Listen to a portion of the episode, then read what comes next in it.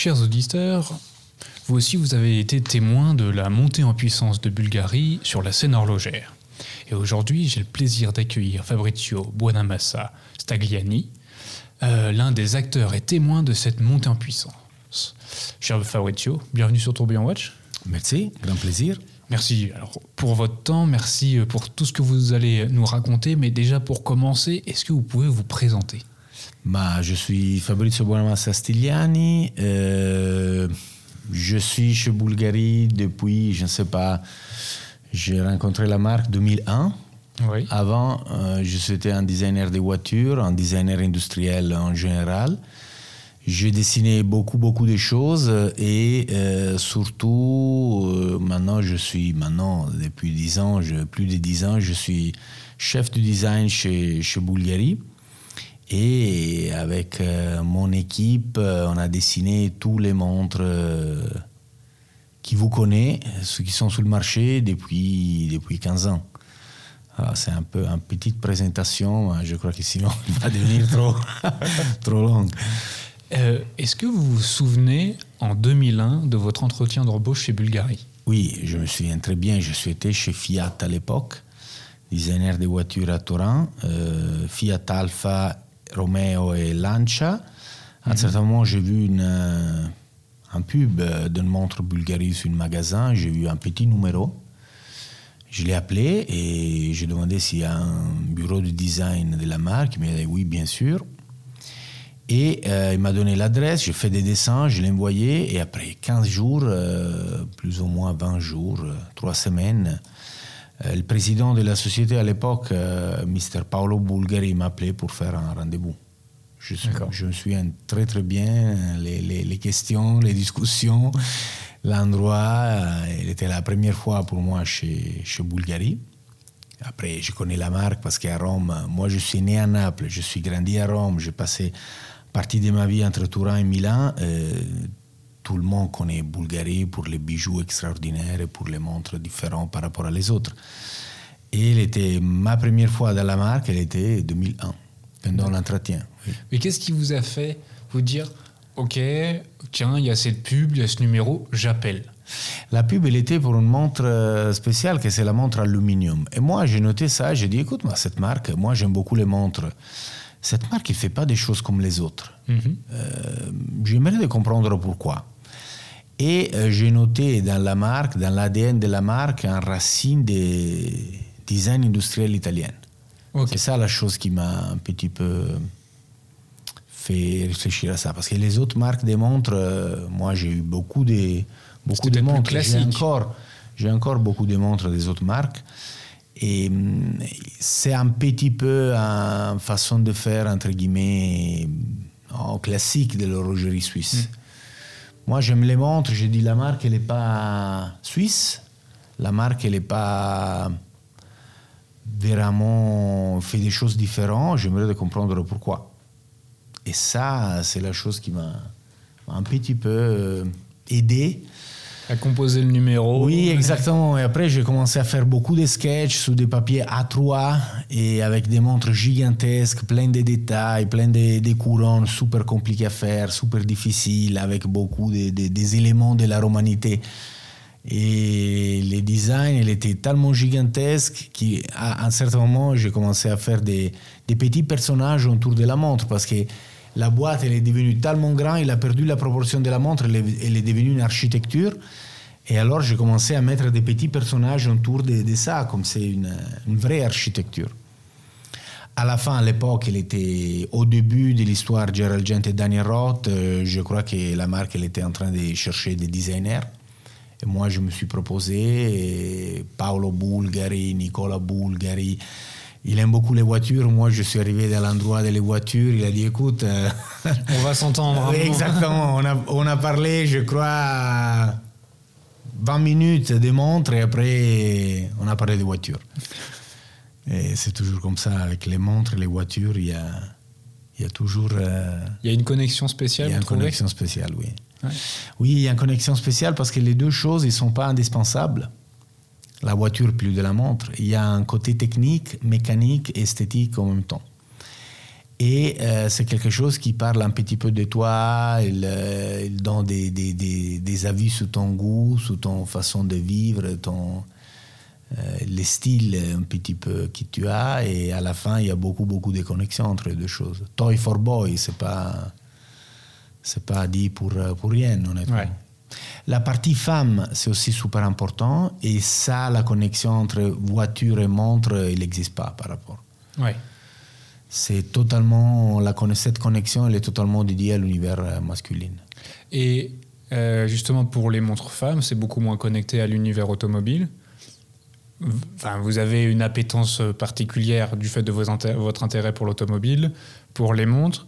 Euh, comment ça devait être un autre process de dire ok maintenant je vais vous allez devoir aussi faire euh, des dessins de montres femmes Euh, est-ce que ça a été tout un travail de se dire bon bah euh, un peu de d'apprentissage ou bien il y avait quand même déjà un peu de matière Bah, ça, c'est plutôt la marque. La marque, c'est l'ADN de Bulgarie, c'est c'est un bijoutier qui fait des bijoux extraordinaires, et qui utilise des pierres de couleur, des pierres cabochonnées, encore comme dans les montres, des choses différentes par rapport à la, la, la- la joaillerie, entre guillemets, un petit peu traditionnelle.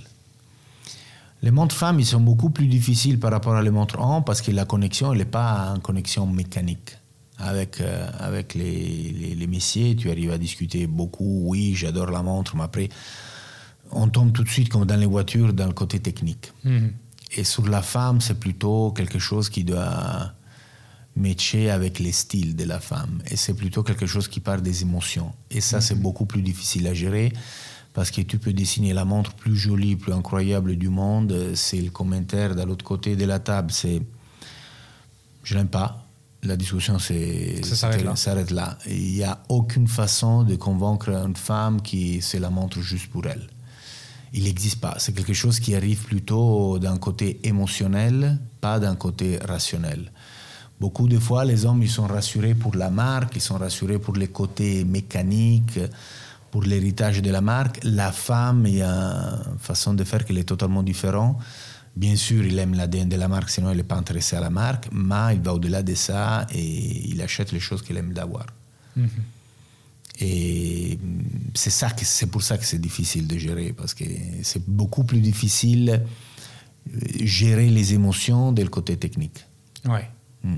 Ah, très intéressant. Intéressant. Euh, Bulgarie occupe une place indiscutée dans le paysage horloger. C'était peut-être pas encore vraiment le cas en 2001 quand vous êtes arrivé chez, chez Bulgarie. Ces nombreux records du monde l'attestent euh, vraiment. Enfin, ils parlent pour, pour eux-mêmes. Quelles ont été justement les étapes de cette évolution jusqu'à aujourd'hui? Alors, c'est une marque euh, totalement différente aujourd'hui. Moi, je suis arrivé chez Bulgarie 2001, euh, mars-avril 2001, c'est- je me souviens bien.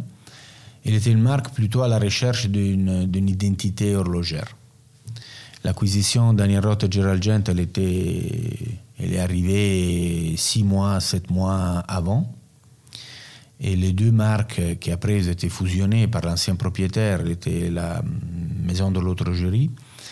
Euh, elle était, l'idée, était de devenir un watchmaker, d'avoir des mouvements qui ont été produits in-house, des boîtes, des cadrans, des, des- des bracelets. Et on a commencé une intégration qui était vraiment radicale, un changement qui était radical pour la marque Bulgarie. Mais quand même, au niveau esthétique, on était à la recherche d'une identité parce que la marque, c'est très connu comme bijoutier, mais nous, dans les montres, on n'a jamais eu un territoire comme, euh, je ne sais pas, les, voitures de sport, plutôt que l'aviation, plutôt que les sports extrêmes, ou le polo, ou je ne sais pas quoi. Elle était plutôt une marque avec un goût italien, avec un, une esthétique vraiment différent par rapport à les autres, mais sans un territoire que pour les clients c'est facile à comprendre. Parce qu'on parle d'italianité, on parle d'esthétique, on parle de beauté, on parle des proportions, mais ils ne sont pas des, des, des, des, des contenus. euh, chacun a son idée par rapport à l'esthétique. Par rapport à les voitures de sport, il n'y a, a, pas une idée. Il y a des voitures de sport, il y a des voitures qui ne sont pas de sport. Oui, c'est clair, c'est net, c'est C'est clair, c'est net, c'est précis. Mais nous, on parle de l'italianité. Alors, ça veut dire quoi l'italianité? Pour moi, c'est une chose. Pour notre italien, c'est une chose totalement différente. Et à partir de 2010, on a un petit peu, euh, on s'est cassé la tête pour dire qu'est-ce qu'on va faire de la marque, parce que maintenant, Gerald Gent et Daniel Roth, ils sont totalement intégrés. On a beaucoup de mouvements, on a beaucoup de choses qu'on peut, qu'on peut utiliser dans cette montre magnifique. Par contre, maintenant, on a besoin d'un territoire. Mhm. Et on a, on a développé, on a commencé à développer cette histoire de l'ultra plat à partir de 2010, 2011, 2012. La première montre ultra plat, elle est sortie 2014, 2013, 2013, non, non, 2012. Et nous, on a commencé, pas dans le 2012, imaginez ça, on a commencé 2009-2010. Et on a dit, il n'existe plus une montre moderne ultra plat. Nous, on a mm ce savoir-faire extraordinaire euh, dans la marque on aimerait de faire une chose qui n'existe pas sur le marché. Une montre ultra plat, moderne, avec un bracelet intégré, avec un look euh, plutôt euh, chic, mais understated, quelque chose que tu arrives à cacher en dessous de la chemise, mais quand même avec un esprit très moderne. Et honnêtement, elle était all-in, le point de vue qu'on a, qu'on a eu. On a dit, écoute, aujourd'hui, c'est difficile à expliquer chaque 24 euh, mois, on a une nouvelle montre sur le marché qui est totalement différente à la montre euh, précédente. précédente. Bah, c'est difficile de continuer comme ça. On aimerait de créer une, ligne, on aimerait de créer quelque chose qui est au-delà des trends, des benchmarks, des choses qui sont déjà sur le marché. Et on va essayer qu'est-ce qui se passe. Elle était vraiment, vraiment comme ça. Parce que si ça marchait pas, il fallait tout revoir si ça ne marchait pas, il était encore plus difficile parce que quand même, euh, nous, on est très, très connus pour les montres à sonnerie, pour les montres euh, avec grand compli. Par contre, euh, si tu as des manufactures, tu ne peux pas absolument faire des montres à sonnerie, 10 pièces par année, ou des montres avec grande complication, 30, 40 pièces par année. Elle était vraiment une façon différente, très disruptive d'imaginer l'évolution aussi de la notre manufacture. Et la présentation de l'Octo, elle était un bon succès. 2013, Foire des Balles, Octo Finissimo tourbillon manuel, avec une terminaison un petit peu, entre guillemets, standard, en boîte euh, en or, avec une terminaison satinée polie. Mhm. Et après, il est sorti une montre avec un mouvement manuel. Et après, la répétition minute et les vrais changements étaient l'automatique. Parce qu'une fois qu'il est sorti le tourbillon, 30 pièces limitées, ah waouh, Bulgarie est capable de faire 30 euh, pièces tourbillon plus, euh, plus fin du monde. Ok, bravo. La deuxième, elle était, ah maintenant ils sont capables de faire 30 pièces euh, répétition minute la plus fin du monde. Bravo encore une fois. Mm. Mais elle était plutôt quelque chose, non, très de niche, super complet et la chose elle est totalement changée une fois qu'on a, on a introduit l'automatique, c'est la montre pour tous les jours. Tout à pour le grand public, alors là, la perception, elle est totalement changée. Mais elle n'était pas facile aussi pour nous parce qu'elle était une aventure totalement différente par rapport à les autres. Un vrai, un vrai chemin, chemin d'horlogère. Mais nous, on n'est pas horlogère. Et je me souviens encore de la discussion pour la répétition minute. Euh, à un certain moment, il y a quelqu'un qui a posé la question dans quelle matière on va le faire? Et moi, j'ai dit moi, j'aimerais de l'avoir en titane parce qu'on a besoin d'amplifier les sons, parce que là, les marteaux, ils sont minuscules, les timbres, ils sont très très fins. Hmm. Et, et quelqu'un, il a répondu oui, mais le titane, c'est pas une matière noble. Et, et ça, c'est une des complications plus, plus nobles de l'horlogerie suisse. C'est pas le cas d'utiliser une matière, un alliage or, platine. J'ai dit oui. Après, on va, on va pas avoir une qualité de son extraordinaire. Ouais. Mais la chose plus importante pour moi, c'est que nous, on n'est pas suisse. Alors, on est d'accord que c'est une des complications de l'horlogerie suisse plus noble, mais nous, on est italienne. Et on aimerait d'avoir un boîte en titane, avec un cadran en titane, avec un bracelet en titane, avec un sol terminaison, un sol couleur, pour avoir quelque chose qu'aujourd'hui, il n'existe pas sur le marché, pour chercher de combiner un petit peu comme on a fait dans la, dans le beau avec les diamants. Et ça, c'est quelque chose qui a vraiment changé la perception. Euh, la présentation de la répétition minute, elle était incroyable. Et c'est la, c'est la montre qui après, qui après il a drivé l'esthétique de la montre euh, automatique euh, Finissimo que tout le monde connaît, qui est sur le marché. Euh, c'est très intéressant. non, c'est génial. On va juste faire une micro-pause parce que j'ai une question en tête, mais qui sera répondue un peu plus tard. C'est justement comprendre l'apparition de l'Octofinissimo et de ses codes euh, et de son esthétique et comment ça a été trouvé et tout. Euh, là, pour, pour revenir à ce que vous disiez, il y a du coup eu cette évolution de maintenant on a une ligne, oui. on vise l'ultra plat. Maintenant qu'il y a eu les huit records du monde qui ont été battus, quelle est un peu l'évolution que vous allez. Bah, l'évolution, c'est c'est évolutif, on va dire. Euh, nous, on ne s'arrête jamais. Une fois qu'on a terminé, on a déjà une autre idée qui, vient d'arriver. Par contre, euh, cette, cette voyage des 8 World Records, il était incroyable. On n'a jamais essayé de faire un record seulement pour faire un record. Chaque fois qu'on a trouvé une opportunité de développer un mouvement et en plus euh, de développer un nouveau World Record, on est allé à fond sur ça parce qu'à la fin, euh, l'Octo, il a créé une vraie identité de la marque. Et, et c'est pour ça qu'on a changé beaucoup de matières, on a introduit beaucoup de mouvements, on a, on a utilisé beaucoup, beaucoup d'habillage et des, des, finitions différentes parce que l'Octo, on a découvert, et ça c'était une grande surprise, il était euh, très je ne sais pas si c'est correct en français, caméléontique. C'est quelque chose qui change beaucoup oui, c'est un caméléon. C'est un caméléon. Tu changes la terminaison et la montre, il change totalement son esthétique. Elle était comme ça, une fois qu'on est, on est parti avec les titans, tout le monde a fait waouh. Et moi, j'ai développé un proto de l'Octo Finissimo S, je crois, quatre mois après la présentation à Bâle de l'Octo Finissimo Titan. Parce que dans ma tête, il y a toujours qu'est-ce qui se passe maintenant, c'est quoi le prochain? Et moi, j'ai dit, écoute, les titanes, elle est magnifique, on a déjà fait la répétition minute, on a déjà fait l'automatique, tout le monde l'aime beaucoup. Par contre, elle est en titane sablé. Si tu n'aimes pas cette couleur, tu n'as rien acheté dans la, dans la ligne Octo. Et moi, j'ai demandé au bureau de développement produit d'avoir une boîte euh, en métal, en acier satiné poli. Et sans dire rien à quelqu'un, j'ai dit si c'est possible de mettre un mouvement dedans, un cadran, je l'ai mis au poignet et tout le monde il a dit c'est quoi cette. Qu'est-ce que c'est? Qu'est-ce que c'est? Qu'est-ce que c'est? Parce que dans la notre tête, vous devez imaginer que nous, on a une montre dans la tête 2, 3, 4 ans avant le lancement sur le marché. Par contre, une fois qu'il arrive sur le marché, surtout pour moi, pour mon équipe, elle est déjà quelque chose de très vieux. Oui.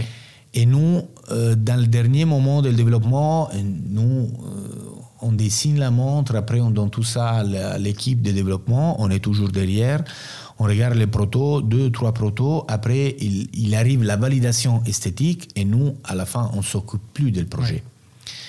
Par contre, on les revoit sur le marché. Et on va dire, on commence à poser des commentaires, on va dire oui, écoute, maintenant je changerai ça, ça, ça, et on commence à imaginer l'évolution. Par contre, euh, moi j'ai vu le Titan, il était dans les yeux avec, euh, je ne sais pas, 3, 4 ans avant, parce qu'on a commencé avec les répétitions minutes avec le Titan. J'ai dit, on doit imaginer l'évolution de ça. Et on a imaginé le Finissimo S, qu'il était trop tôt. Par contre, on l'a mis à côté pour euh, quelques moments. Finir la, cuisson, que ce soit bien. Oui, exactement. Et, et, on a introduit la céramique, on a introduit l'or sablé, ah, la céramique mate l'acier rodier et après on arrivait avec euh, les carbones sur la, sur la répétition minute et après on arrivait avec l'Octofinissimo S sur l'automatique. Ah, était un voyage extraordinaire et on a encore beaucoup de choses à faire. Ça c'est pas mal. Ah oui, oui. Et c'est pas justement presque insatisfaisant cette lenteur de process. Vous, avez le dessin, vous voulez avoir le produit fini et que c'est bon que ça soit. Ah, alors, tu dois imaginer que moi, maintenant, je suis en train. Avant de faire ce podcast, euh, j'ai fait un sketch pour un montre qui va sortir à la fin de 2025. Oui, c'est ça. et pour moi, c'est déjà. Je suis vraiment. J'aimerais avoir la maquette déjà dans les mains. Bah oui, c'est ça, c'est justement. C'est pas frustrant. Comment, bah comment on arrive. C'est ça, sont les ce sont les temps qu'on a besoin pour faire des produits haut de gamme. Alors, les personnes, certaines fois, elles ne comprennent pas. Moi, j'arrive dans l'automobile pour faire une voiture, pour faire un montre, c'est exactement le même time to market. OK. Euh, c'est 36 mois, 40, 45 mois, certaines fois c'est 24, 26. Mais nous, pour changer un cadran avec la manufacture qu'on a à l'interne, si on trouve la matière, si on trouve la terminaison, c'est 6 mois, 7 mois de travail. Mm. À partir d'un papier blanc que j'ai en face à moi. Et c'est ça, pour faire un nouvel habillage, pour faire la boîte de l'Octoroma, on a mis 3 ans parce qu'on a changé le système d'interchangeabilité, on a changé le mouvement deux fois, on n'était pas content de les proportions, et si tu changes le mouvement, tu changes les poussoirs, et si tu changes l'interchangeabilité, tu changes la forme de la boîte. Elle était un travail de 36 mois, presque 40 mm. mois. Est-ce que ça vous est déjà arrivé le Ah tiens, je l'avais oublié celle-là Oui, bien sûr. à la fin, à un certain moment, on doit être honnête, on presse les boutons et c'est plus rien qu'on peut changer. Oui parce que sinon l'objet il n'arrive jamais sur le marché. C'est ça. Et euh, ça, ça fait pas partie de l'expérience d'un designer d'oublier des choses petites. Après, il y a tellement de gens, des, personnes qui sont engagées dans le, dans le processus qu'il y a tout le monde qui doit oublier quelque chose. Ça, va vraiment être. Certaines fois, ça passe. Ce sont des détails qui sont pas visibles, des choses qui sont vraiment minuscules et bah, c'est difficile, honnêtement. Hmm. Parce qu'on est nous, on est dans le département de design. Après, il y a les, chefs de projet dans le, développement, dans le parti de développement. Et après, il y a les watchmasters, les maîtres horlogères qui sont dans les notes manufactures. Alors, on a, et en plus, il y a le marketing, et en plus, il y a le, notre chef de la division. C'est difficile que tout le monde il va oublier l'after sales service, la qualité. Ils sont tous engagés dans le processus. C'est vraiment difficile. Et est-ce que une montée en gamme du produit est synonyme de davantage de créativité? Bah, pour Bulgarie, moi, honnêtement, je ne sens pas beaucoup de constraintes techniques, constraintes esthétiques. Euh, moi, j'ai eu toujours quelqu'un qui m'a laissé faire euh, les choses que j'aime de faire. Et dans le cas de l'aluminium, par exemple, qui est sorti pendant le Covid, avant, une fois qu'on a lancé le développement, euh, je me souviens plus, Jean-Christophe ou Antoine, euh, ils sont venus chez moi, il a dit maintenant on va redessiner l'aluminium, qu'est-ce que tu aimerais de faire? Un nouveau bois, un bois totalement différent, plus grand, plus petit, on change la forme, on change les proportions. Moi j'ai dit écoute, moi j'aimerais ne changer rien parce que la montre est tellement iconique que si on va la changer, 99% on va faire des, des mistakes. Ouais, ouais, ouais. Et moi, je n'ai pas besoin de la changer parce que tout le monde la connaît comme ça. Elle est parfaite, elle est bien. Elle est parfaite. Euh, c'est une, une, boîte qui a été dessinée et qui c'est déjà presque 30 ans. Moi, changer pour changer, j'ai pas besoin. Mm. Et on l'a laissé comme ça, elle était un grand succès. on a gagné le Grand Prix de l'horlogerie de Genève dans les montres iconiques. Euh, certaines fois, on doit être euh, humble. On doit être capable de dire je ne suis pas capable de faire quelque chose que c'est mieux de ça. Et ça fait quoi de se dire que le dessin que vous avez fait a un tel succès? Bah. Que maintenant, c'est vous qui avez posé les lignes, qui avez, Alors, qui avez pensé tout ça. La montre de plus grand succès que moi, moi j'ai eu l'intuition, j'ai fait les premiers, j'ai fait l'esquisse euh, au départ. Après, il y a tout le team de design, développement derrière. Le designer n'est jamais tout seul. Mais à un certain moment, pendant une, réunion, on était vraiment bloqué parce qu'on n'était pas réussi à sortir d'un choix esthétique. Et à un certain moment, moi, j'ai tourné la page de l'agenda et j'ai dit, écoutez, pourquoi on ne fait pas une chose comme ça? Et à l'époque, le CEO, il a dit, écoute, Fabrizio, on n'a rien aujourd'hui sur la table. On y va comme ça, c'est une bonne idée. Et aujourd'hui, on a le Serpenti Tubogas.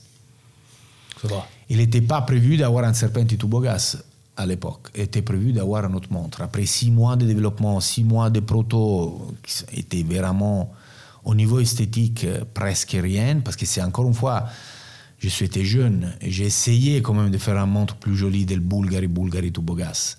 Après six mois, sept mois, je dis c'est impossible de faire quelque chose qui est plus joli de ça, plus iconique de ça, parce que ça, il est déjà iconique, il est sur le marché depuis je ne sais pas, 50 ans, et avec un changement des rayons, un changement des, des détails, c'est toujours la même montre. Si on veut changer, on doit changer radicalement, on doit changer le concept.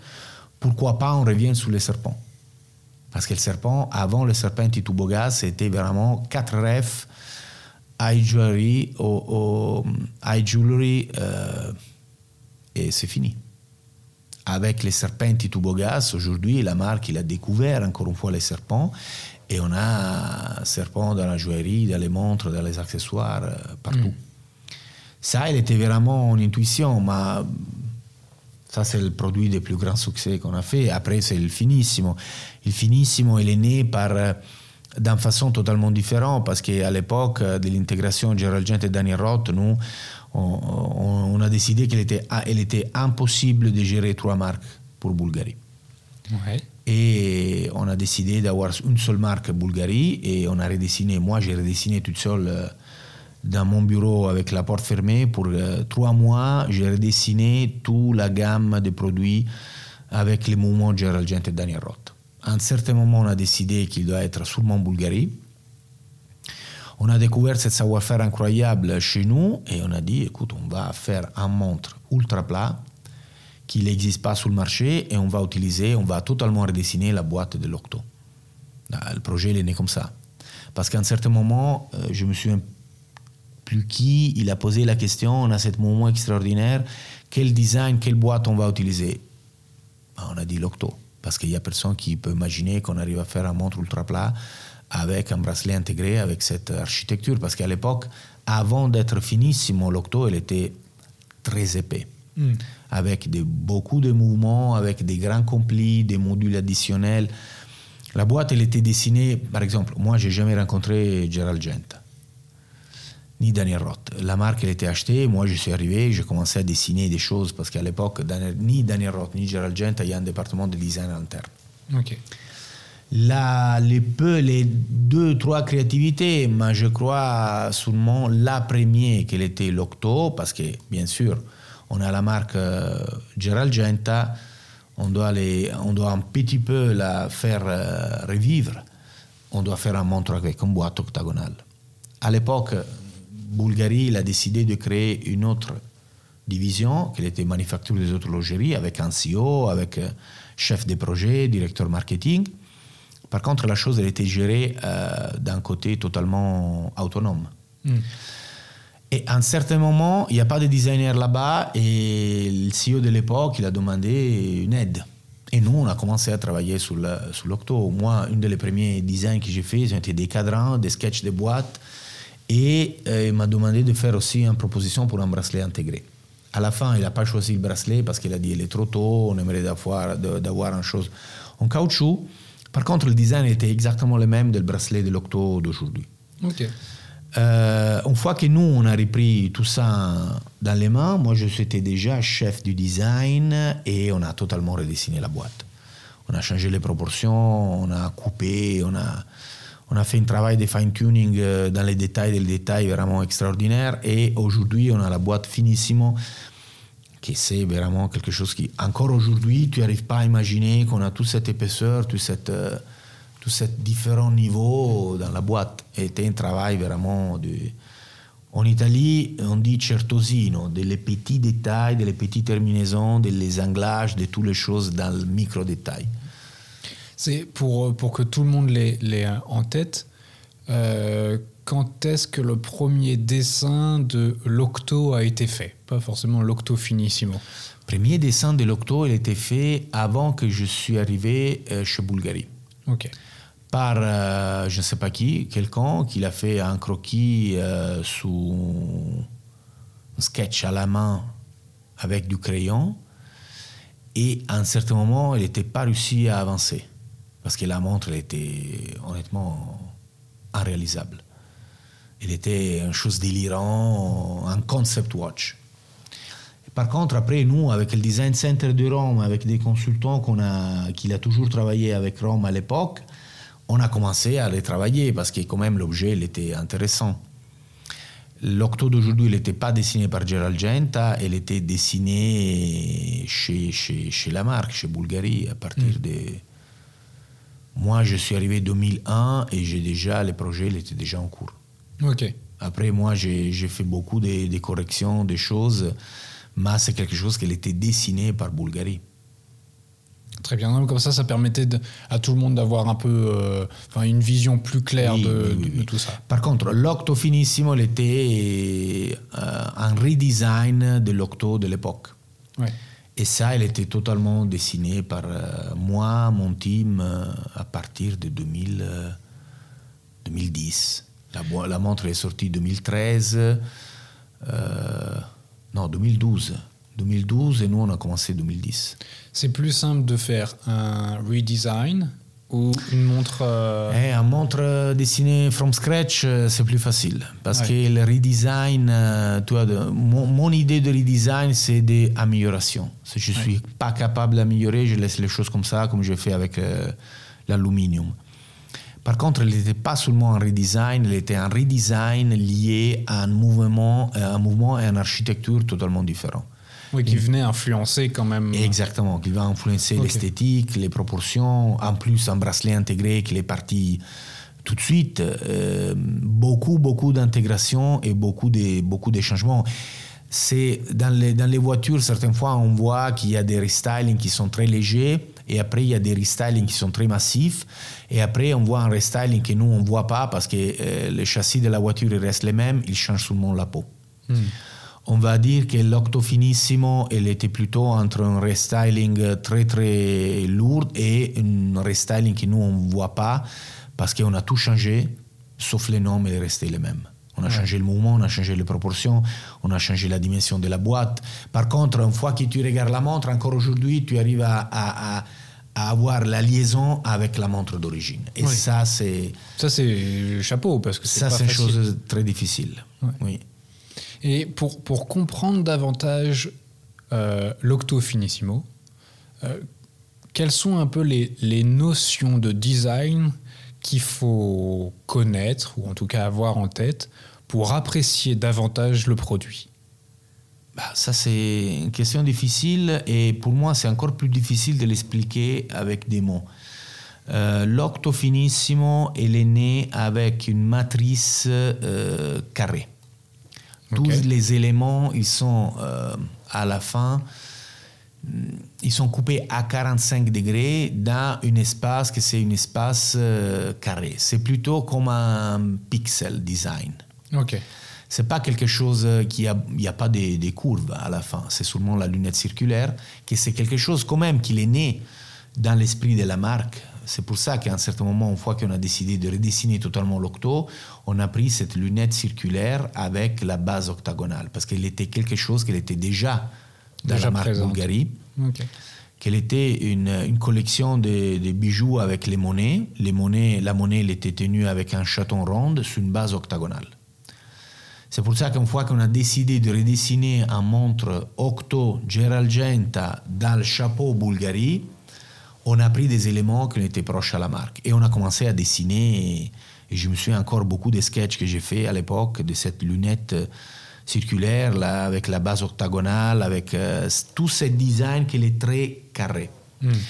Mais l'idée du design à la base, c'est plutôt euh, une chose très géométrique, très architecturelle.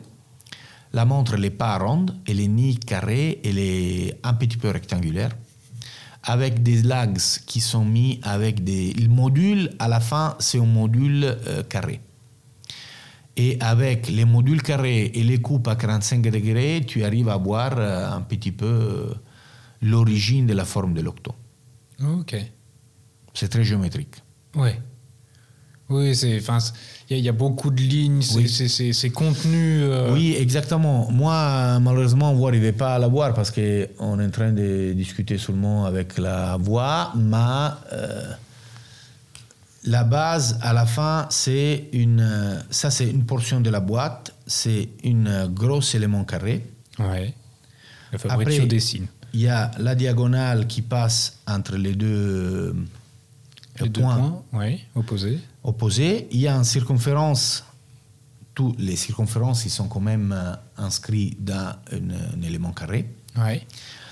Cette ligne que j'ai tracée au début à 45 degrés, il va créer l'inclinaison pour l'octagone.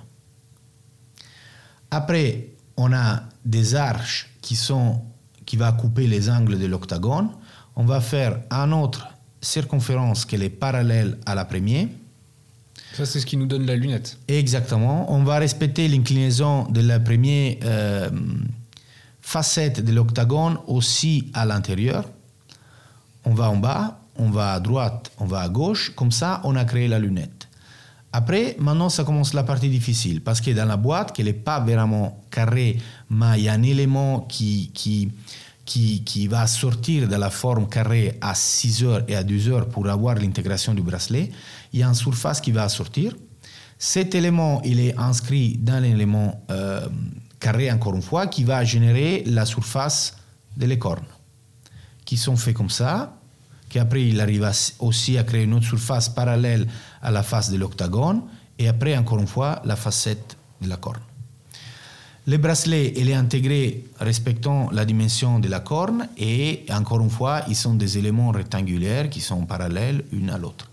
Ça, c'est un petit peu la matrice de design euh, de l'octo.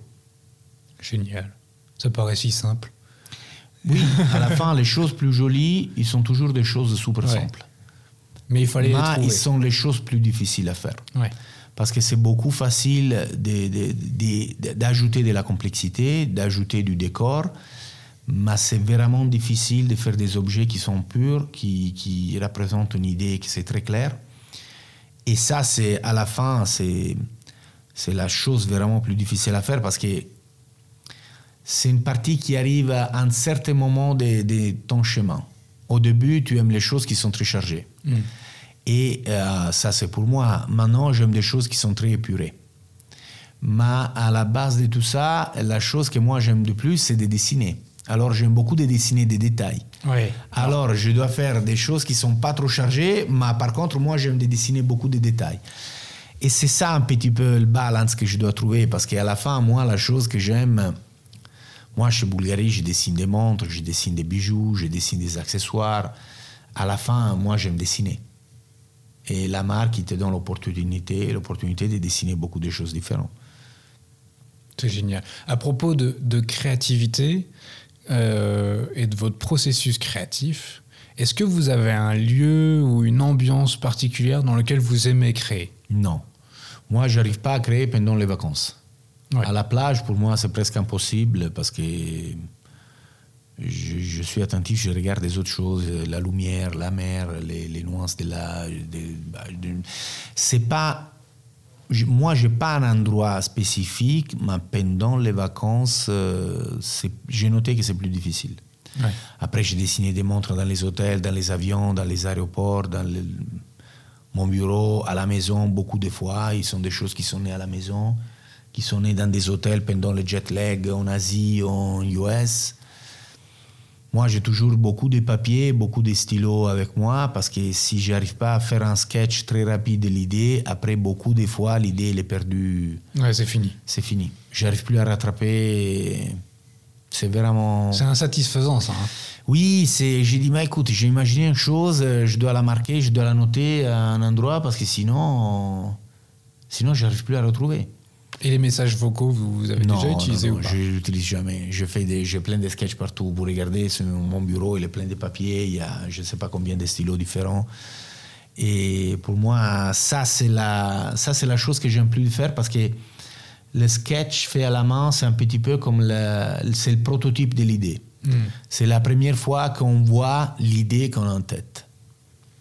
Et la connexion entre le cerveau et, les, la main, pour moi, c'est la chose à la fin plus importante parce que beaucoup de fois, l'inspiration, euh, il, il, va sortir d'une émotion.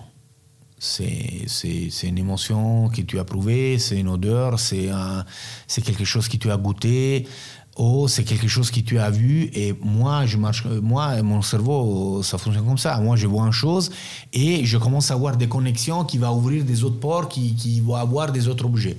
Par contre, je dois commencer à dessiner. Certaines fois, à la montre, je commence à dessiner les rondes. À la fin du design, elle est devenue rectangulaire, octagonale, parce que tu vois toujours, c'est une évolution ongoing de la créativité. Non, ça, on doit l'ajouter comme ça. Pour moi, faire des sketchs, euh, c'est plutôt comme faire un petit peu de la sculpture. Moi, je cherche d'investiguer la forme, les proportions, avec beaucoup de détails. L'objet dans ma tête, il tourne 360 euh, degrés. il se démonte, il se monte. euh, moi, j'arrive à rentrer dedans. C'est vraiment, moi, j'ai un cerveau vraiment. C'est une animation 3D. C'est pour ça peut-être que j'arrive à faire des sketchs qui sont très précis parce que j'ai toujours très clair dans ma tête la forme qui doit avoir l'objet.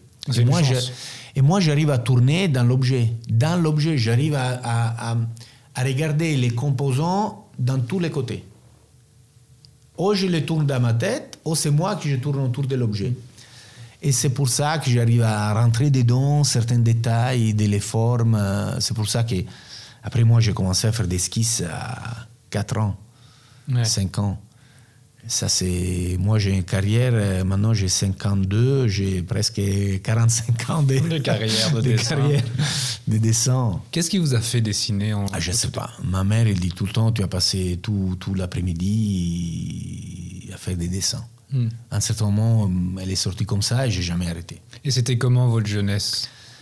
Bah, en jeunesse normale, euh, j'ai beaucoup, je me suis cassé beaucoup des des des des- la main, le poignet, la jambe, la tête, euh, dans le vélo, euh, au foot. euh, j'ai eu une jeunesse vraiment normale.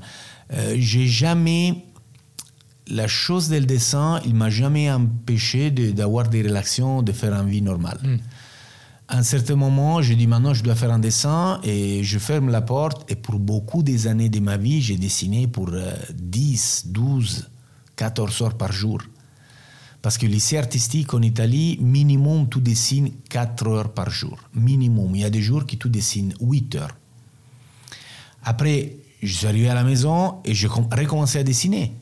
Et après, je- j'étais très jeune. Certaines fois, j'ai dormi 2, 3, 4, 5 heures par nuit. Ça allait. Ça allait, à un certain âge, tu arrives à le faire. Après, j'ai eu vraiment une passion pour les, pour les, les dessins, les, les voitures comme objet, pas les voitures comme performance. Les montres, euh, moi, moi j'ai dessiné des sièges, des valises, des, des montres, des lunettes, des chaussures, des... C'est quoi le point commun avec tous ces objets que vous dessinez? La question que tu dois faire comme designer Pourquoi une personne il doit utiliser cet objet? Ouais. C'est toujours la même question. Si tu dessines un avion ou si tu dessines un, un stylo bille, pourquoi un client, un monsieur, une femme, il doit utiliser cet objet? Et c'est quoi la réponse pour l'octofinissimo?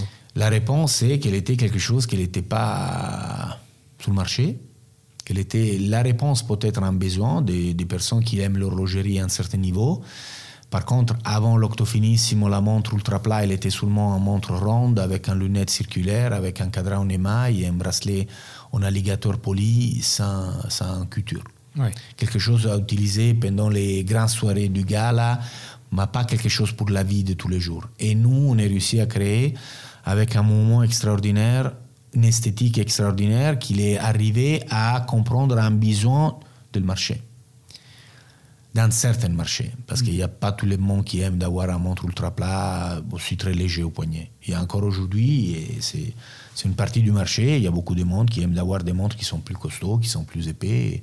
C'est très bien. goût. Il y a espace sur le marché pour tout le monde.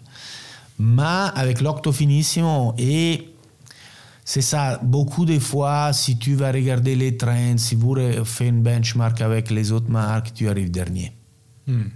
Parce que le trend, c'est quelque chose qui arrive sur le marché une fois que le trend elle est déjà passé. Oui, et il faut X années pour que. Exactement. Et si ça moi je vois un trend aujourd'hui et j'imagine de faire une montre, moi j'arrive sur le marché 2026, peut-être que le trend elle est changé. Et là, bon. 2025, peut-être que si je suis plus le premier, je suis quelqu'un qui arrive après. Et les clients qui sont intéressants pour moi, peut-être qu'il a déjà acheté la montre qu'il a créé la tendance. Alors nous, à partir de 2012-2010, on a arrêté de regarder les tendances et de faire des benchmarks. On a des produits qui, tu l'aimes ou tu l'aimes pas, il n'y a pas beaucoup de concurrents sur le marché. Serpenti ou Bogas, c'est difficile de dire si c'est un montre ou si c'est un bijou. Si tu l'aimes, tu l'achètes. Si tu l'aimes pas, tu achètes une autre chose. Finissimo, c'est exactement la même chose. C'est la seule montre ultra plat avec un look moderne, avec une façon d'être mis au poignet qui n'existe pas avant l'octofinissimo. Alors Bulgari, c'est un petit peu comme ça. Bulgari, Bulgari, la même chose. Les doubles logos, c'est la signature del, del, del Roman Emperor euh, sur la monnaie. Et Gianni Bulgari, il a dessiné ça, Gerald Gente l'a développé à l'époque, et il était une, une grosse grosse rupture avec... euh, l'univers de la montre de l'année 70. Il était un petit peu comme ça. Gianni Bulgari était le premier à prendre un module digital de l'année 75 parce qu'elle était la vague, elle était la grosse tendance d'avoir un, un, un, montre digital. Il a pris un module digital développé par un ingénieur italien, il l'a mis dans une boîte en or, il a écrit Bulgari Roma en dessus, il l'a donné à les 100 clients plus importants de la marque. Tu ne peux pas l'acheter. Ça, ouais. il a créé une, une vraiment c'est la marque une réaction. C'est la marque qui donne ça à mon, à montre digitale en or, en or jaune. Que la montre digitale, elle était la perception de la montre digitale, elle était vraiment de quelque chose bas de gamme et pas au niveau de la montre mécanique. Je crois que la montre Bulgari Rome, elle était la première montre digitale en or. Et la chose incroyable, c'est que tu, tu as tout l'argent du monde, mais tu ne le peux pas acheter. Mm. On va continuer dans la thématique de la, créa de la créativité. -hmm. Et on va parler de la, de la journée idéale. Ah, moi, j'ai beaucoup de journées idéales. Pendant l'été, si j'ai rien à faire, j'aime de conduire ma moto sur les, sur les Alpes euh, suisses. Okay. Je passe la journée comme ça, à regarder le panorama. Je ne suis pas un fan de la vitesse aussi parce qu'en Suisse, elle est super dangereuse. Sinon, ma journée idéale, c'est de faire des sketchs à partir j'ai une idée et, et c'est un petit peu ce moment que je suis en train de développer une idée et je passe toute la journée à faire des sketchs. Certaines fois, c'est beaucoup de fois les mêmes sketchs parce que j'ai besoin de les comprendre et de comprendre aussi dans quelle façon je le peux améliorer. Ma journée idéale, c'est pas de faire des réunions toute la journée. Ah bon? Pendant les réunions, certaines fois, je fais beaucoup de sketchs et certaines fois, les sketchs ils sont super intéressants. Euh... Et en fin de réunion, merci beaucoup, j'ai autre en chose fin de à réunion, faire. exactement. J'ai trouvé une idée, on se voit les mois prochains. Euh, mais moi, j'ai pas vraiment une journée idéale. La, la journée idéale, que vous, pour juste un peu les grandes lignes, elle se passerait où en, en termes de lieu avec quelle tenue et avec quelle voiture et avec quelle montre au poignet bah, montre au poignet, beaucoup de fois, 99% des fois, c'est un finissimo. Moi, j'utilise un finissimo depuis le lancement du finissimo automatique en titane et maintenant je l'ai changé avec un finissimo S. Mais ce n'est pas un S, ce n'est pas un titane, ils sont des protos que moi je bricole tout le temps avec, euh, avec le développement produit et avec euh, les, les, les horlogères. Euh, ça dépend, la tenue, ça dépend. Certaines fois, c'est un costume euh, italien. C'est quoi votre adresse de costume? Moi, j'utilise toujours les mêmes. C'est un, une, un messier à Rome qui fait des costumes qui s'appelle Carbone et c'est très traditionnel, c'est fait encore à l'ancienne, fait tout à la main. Mais à la fin, pour moi, ça, c'est pas quelque chose de super important. Je suis en train de conduire la moto. Certaines fois, je conduis la moto aussi avec le costume et les, les, les chaussures, les mocassins. Et, mais pour faire des petits trajets, c'est pas vraiment tout à fait idéal. Ou sinon, si je dois faire 400, 500 km en moto, je m'habille en moto. Mm. Mais moi, j'aime beaucoup la moto parce que c'est le seul moment que moi, je pense pas les objets. Je pense pas les montres, il n'y a pas quelques objets qui tournent dans ma tête. Je suis concentré sur la, sur la roue, je suis concentré sur le moto, je regarde beaucoup autour de moi.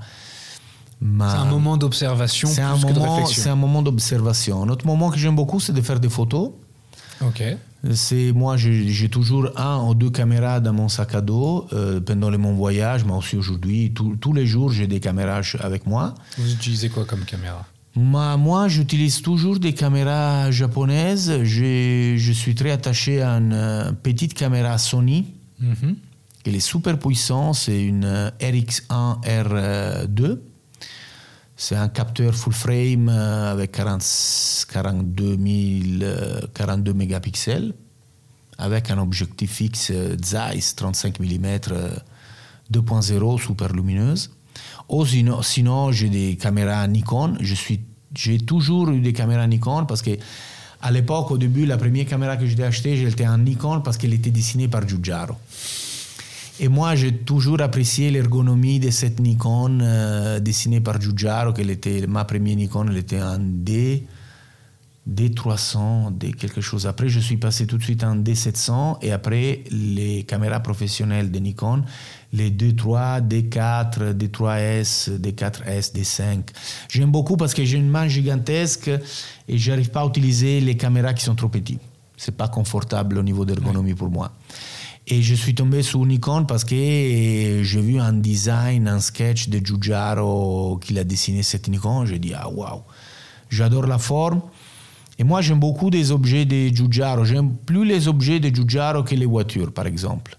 Il y a des, des monstres euh, dans le design des voitures dessinées par Giugiaro, des, des choses iconiques comme la Delta, comme la Golf. Euh, il y a beaucoup de voitures que tout le monde connaît qui étaient dessinées par Giugiaro. Mais par contre, dans l'automobile, moi, j'aime beaucoup plus l'esprit euh, Pininfarina, carrozzeria Touring, une chose qu'elle était des choses de Bertone avec Gandini.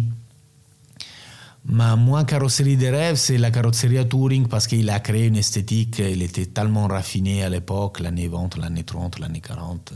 Elles sont beaucoup plus par rapport à une Octo Finissimo. Je fais le parallèle entre les deux. Non. C'est beaucoup plus. Non, moi, je, si je fais le parallèle avec l'Octo Finissimo, l'Octo Finissimo, c'est plutôt une un voiture dessinée par Gandini. Okay. dessiné par Bertone dans l'année 70, c'est un Countach, c'est ouais, c'est beaucoup plus anguleux. Oui, mais c'est aussi quelque chose dessiné par, par c'est la boomerang de, de Ital Design par exemple c'est très angoleux, c'est très design euh, années 70. Mm. Aussi, si moi j'aime beaucoup Franco Scaglione et j'aime beaucoup le designer des designers d'automobile, pour moi c'est Sergio Scaglietti, qui c'est un carrossier, qui l'a jamais dessiné, parce qu'il a tout imaginé dans sa tête, il a, il a créé des, des, des, voitures comme la 250 Testarossa, la 250 Tour de France, toutes les voitures euh, Ferrari plus jolies de l'année 50-70 ont été créés par euh, Sergio Scaglietti. Vous avez déjà travaillé le bois? Change complètement de Oui, j'ai travaillé le bois, c'est un objet magnifique, c'est une matière magnifique et j'aime beaucoup parce qu'il est vivant. Hmm. Par contre, d'utiliser par les montres, euh, oh j'ai le bureau de développement qui, qui, qui l'accepterait jamais parce qu'elle n'est pas stable, elle n'est pas fiable, elle n'est pas. Mais pour la création d'objets, c'est top. Pour la création d'objets, c'est top. Beaucoup de fois, j'ai acheté, j'ai acheté des morceaux de bois pour faire des sculptures, pour faire des choses. Et maintenant, une des dernières choses que j'ai ajoutées à ma caméra Sony RX1 R Mark II, c'est un poignet en bois que j'ai commandé par une amie qui, qui les qu'il est capable de travailler le bois parce que moi j'ai commencé à la maison. Après j'ai pas les outils. J'ai fait n'importe quoi par terre. J'ai à un certain moment je dis écoute c'est pas mon job je n'ai euh, pas les outils euh, alors j'ai fait beaucoup de sketchs et je l'ai donné à lui et lui il m'a fait une chose après on a dessiné sur le morceau de bois pour faire les modifications par rapport à l'ergonomie et aujourd'hui j'arrive à utiliser cette caméra parce qu'elle est minuscule mais moi j'ai la main qui c'est plutôt grand et j'ai besoin de quelque chose qui c'est évident pour la tenir. Euh, sinon, certaines fois, j'ai risqué de la faire tomber par terre. Euh, j'aime beaucoup de faire les photos parce que il y a beaucoup de choses qui sont toujours euh, dans les yeux et nous, on ne les voit pas. Il y a des reflets, il y a des, ombres, il y a la lumière qui fait des, choses extraordinaires. Et beaucoup de fois, je suis en déplacement, des voyages. Vous faites une journée photo dans vos voyages eh, j'aimerais vraiment, mais c'est difficile parce que mon voyage, ils sont toujours très très courts. Et les derniers voyages que j'ai fait, c'était en Mexique. Et à 2h30 du matin, je me suis réveillé. C'est impossible de dormir à cause du jet lag. Et à un certain moment, j'ai commencé à faire un petit peu d'email, de WhatsApp. À un certain moment, à 4h30, 5h, tu étais déjà fatigué. Et je suis sorti, j'ai pris ma caméra et j'ai commencé à faire des photos par euh, la ville. Mm. Certaines fois, c'est intéressant. Si tu connais pas les endroits, c'est difficile. Parce que certains endroits, ils sont plus intéressants que les autres. Et il y a toujours, après le côté humain, qui, il y a toujours quelque chose qui va passer. Mais par contre, avec la photo, le fait de sortir avec un appareil photo en disant je vais aller prendre des photos, oui. on ne sait jamais où est-ce qu'on va. Mais par contre, on, observe la, ville, le lieu d'une façon complètement différente. Oui, exactement. Euh, et c'est surtout la lumière. Tu commences à observer la lumière qui change. Une des villes que moi j'adore pour faire les photos, c'est Tokyo. parce que moi je la connais très bien, c'est beaucoup de fois que je suis allé. C'est une ville super safe, tu peux faire qu'est-ce que tu veux, tu peux faire le tour de la ville euh, dans une journée. Et il y a beaucoup d'endroits qui sont totalement différents, une euh, à côté de l'autre. Hmm. Et il y a beaucoup cet aspect techno qui est super euh, cool, mais il y a aussi une, chose très traditionnelle. Et le contraste entre les deux choses, c'est super intéressant. Et après, il y a les lumières qui, qui, qui fait des, jeux extraordinaires. Mais c'est difficile si je suis en vacances, oui. Mais si je suis en déplacement de travail, c'est difficile. Je dois toujours ajouter en journée, en journée et demie, parce qu'après, tu dois aller à l'aéroport, tu dois, certaines fois, les voyages sont très longs, et certaines fois, tu as besoin d'une journée pour... Euh, Juste se reposer. Oui, exactement. Et euh, durant toutes ces, années que vous êtes chez, chez est-ce qu'il y a eu une rencontre qui vous a vraiment marqué, vous vous en souvenez encore aujourd'hui? Beaucoup. Les rencontres avec Paolo Bulgari, Nicola Bulgari, Gianni Bulgari, que j'ai rencontré pour la première fois, que c'est 2000, euh, avant, avant le Covid, je crois. Euh, beaucoup des architectes, Ando par exemple. Euh, Comment s'est passée cette rencontre-là? Les collabs sont des choses qui sont super difficiles, mais certaines fois ils sont super stimulants. Tadao, c'est une des seules qui a fait la collab toute seule. Il est disparu pour six mois et à un certain moment, il est revenu avec cette idée de la black hole euh, dans, la, dans le cadran.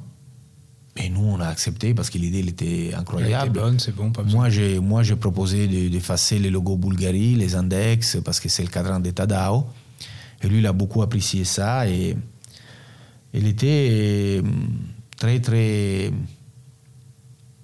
C'est vraiment une rencontre euh, unique, on va dire. Après, moi, je ne suis pas quelqu'un qui, moi, pour moi, il n'y a pas les, les, les, les, mythes et les soulements de la mythologie. Les, les personnes, ils sont des personnes humaines. Et pour moi, le plaisir, c'est plutôt de les rencontrer pour discuter des montres, d'esthétique. Mm. Mais chacun il a son goût, chacun il a son style. C'est, On apprend plus de l'autre. Euh, oui, c'est pas le cas de déformer notre style parce que j'ai rencontré un personnage plutôt qu'un autre. Ouais. Fabrizio, ça fait déjà 57 minutes qu'on discute. Je pense qu'on aurait pu discuter encore des heures. J'ai encore d'autres questions, mais euh, ça fera peut-être l'office d'un autre podcast. Je voulais déjà vous remercier pour votre temps et votre accueil. Et euh, chers auditeurs, si ce podcast-là vous a plu, n'hésitez pas à nous le dire et à le partager à votre entourage. Et je tiens à remercier Alix pour le montage et je vous souhaite, euh, enfin, je vous donne rendez-vous pour nos prochaines aventures.